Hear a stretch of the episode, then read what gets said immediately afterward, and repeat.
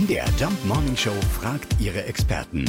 Fakt oder Fake? Viele Hausmittelchen sind im Umlauf, wenn es um Muskelkater geht. Von Magnesium über Gurkenwasser haben wir ja schon einiges gecheckt. Jetzt ist aber wohl Ingwer das Ding.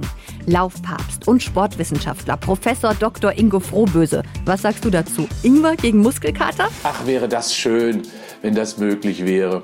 Letztendlich hilft auch Ingwer nicht, wenn wir Muskelkater bekommen oder im Vorfeld möglicherweise eines intensiven Trainings zu uns nehmen. Bei Muskelkater ist ja Gewebe kaputt gegangen. Dieses muss repariert, restauriert und renoviert werden, also abgebaut werden und Neues eingelagert werden. Das, was ihr da verspürt, sind richtig aufgequollene Zellen, die dann Spannung aufbauen, weil sich mehr Wasser eingelagert hat und dementsprechend erkennt man daran, ja, hier ist eine entzündliche Immunreaktion.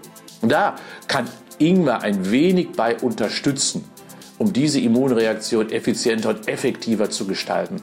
Aber seid sicher, das ist so marginal, ihr werdet es kaum verspüren. Also deswegen große Knollen Ingwer zu essen, das lohnt sich nicht. Ganz im Gegenteil. Viel besser wäre es, wenn ihr häufiger trainiert, besser werdet, dann hat der Muskelkater auch überhaupt keine Chance, weil eure Muskeln einfach leistungsfähiger sind. Also auch wenn er lecker und gesund ist, Ingwer hilft nicht gegen Muskelkater. Also, wer keinen Muskelkater will, bleibt einfach auf der Couch. Wo keine Muskeln sind, kann auch nichts wehtun. Das ist eine ganz eigene Logik. Fakt oder Fake? Jeden Morgen in der MDR Jump Morning Show. Mit Sarah von Neuburg und Lars Christian Karde. Und jederzeit in der ARD Audiothek.